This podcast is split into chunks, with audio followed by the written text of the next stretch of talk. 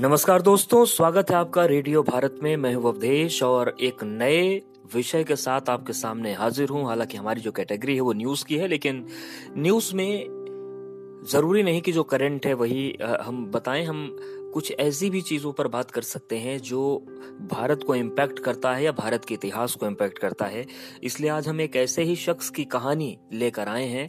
उसकी कहानी का पहला पार्ट लेकर आए हैं जो जिसने भारत के इतिहास को, भारत की व्यवस्था को बहुत प्रभावित किया, और उस शख्सियत का नाम है सिकंदर। तो चलिए आज सिकंदर के बारे में बात करते हैं।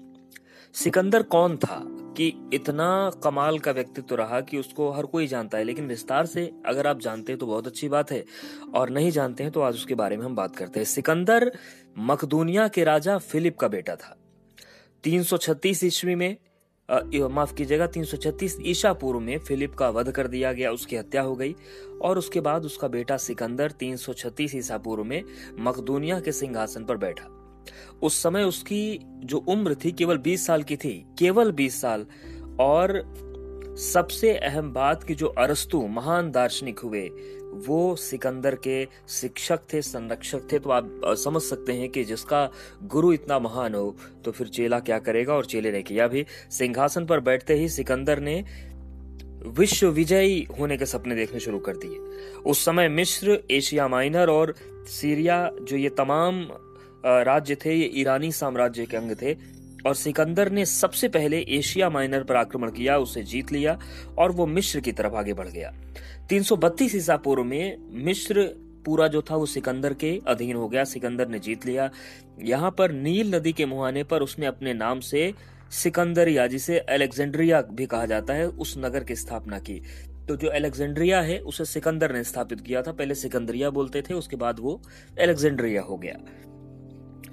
इसके एक साल के बाद 331 ईसा पूर्व में सिकंदर ने इराक पर आक्रमण कर दिया और वहाँ पर बेबीलोन हुआ, निनेवा हुआ, ये जो तमाम प्राचीन नगर थे, इनके, इन पर उसने अधिकार कर लिया और ईरान में घुसा।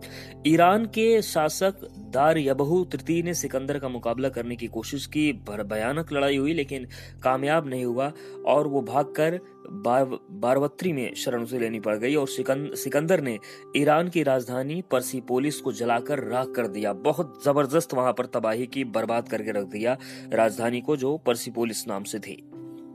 ये तो हो गई वहाँ की कहानी। अब भारत की तरफ़ कैसे बढ़ा?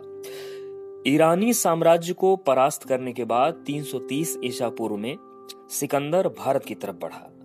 और भारत की जो पश्चिमी सीमा थी सिस्तान के पास पहुँचा।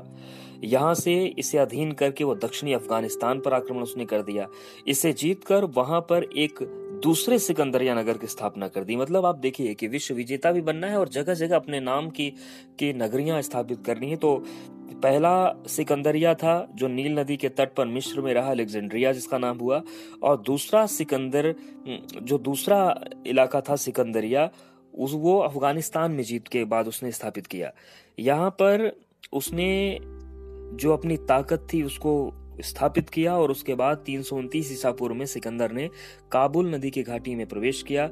यहाँ पर भी उसने एक तीसरे सिकंदरिया नगर की स्थापना की। तो पहला सिकंदरिया उसने मिस्र में स्थापित किया, दूसरा उसने अफ़गानिस्तान में स्थापित किया और तीसरा काबुल घाटी में जब काबुल नदी की घाटी में प्रवेश करता है तो वहाँ भी उसने एक सिकंदरिया बना दिया।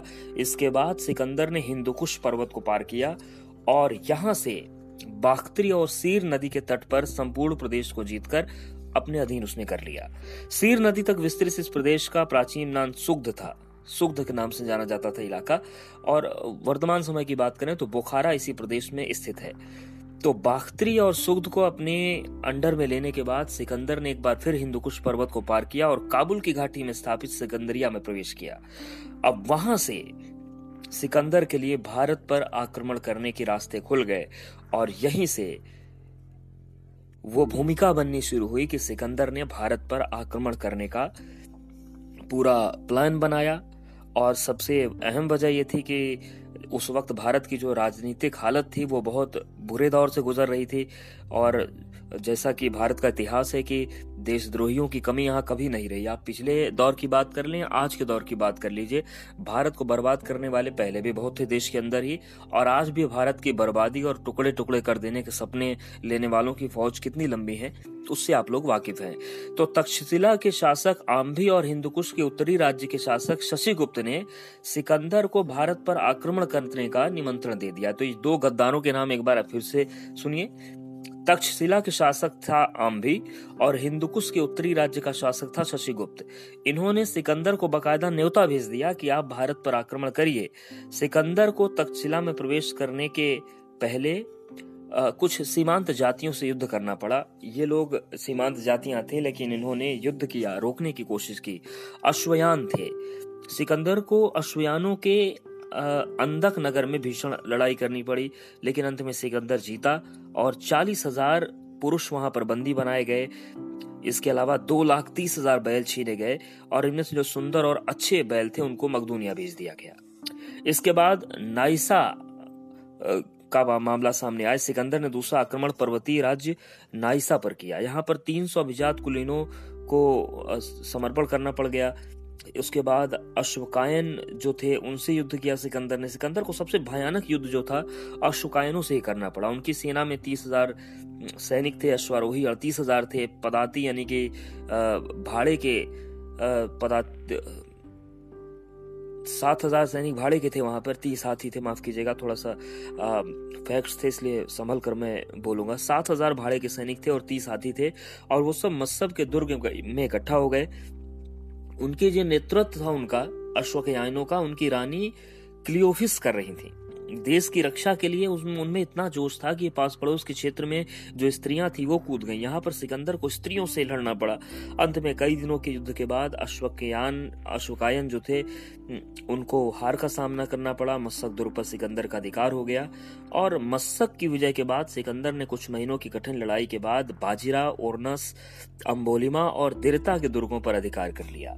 इसके बाद शुरू होती है वो कहानी कि किस तरीके से देशद्रोही आम्भी ने तक्षशिला में सिकंदर का स्वागत किया और यहाँ से कितना नुकसान सिकंदर ने भारत को पहुँचाया क्या कुछ भारत को झेलना पड़ा? वो कहानी हम आगे सुनाएँगे कि कैसे तक्षशिला में स्वागत होता है सिकंदर का और कैसे कैसे फिर भारत में हम्म, चीज़ें बदलती हैं। हालाँकि इस दौर में हम देखेंगे कि पोरस की वीरता आपको देखने को मिलेगी। व्यास नदी से सिकंदर को कैसे लौटना पड़ गया ये कहानी भी आपको देखने की मिलेगी। और आक्रमण के परिणाम क्या रहे ये हम आपको अगले एपिसोड में बताएँगे। तो बने रहिए रेडियो भारत के साथ और अगर आपको ये जानकारी अच्छी लगे तो प्लीज़ शेयर कीजिए। क्योंकि शेयर करेंगे तो मेरा भी मनोबल बढ़ेगा। भारत का छोटा छोटा छोटे छोटे टुकड़ों में इतिहास लोगों तक तो पहुंचेगा, जानकारी बढ़ेगी और बहुत सारी चीज़ें स्पष्ट भी होती हैं। शुक्रिया सुनने के लिए, साथ देने के लिए, बने रहिए रेडियो भारत के साथ।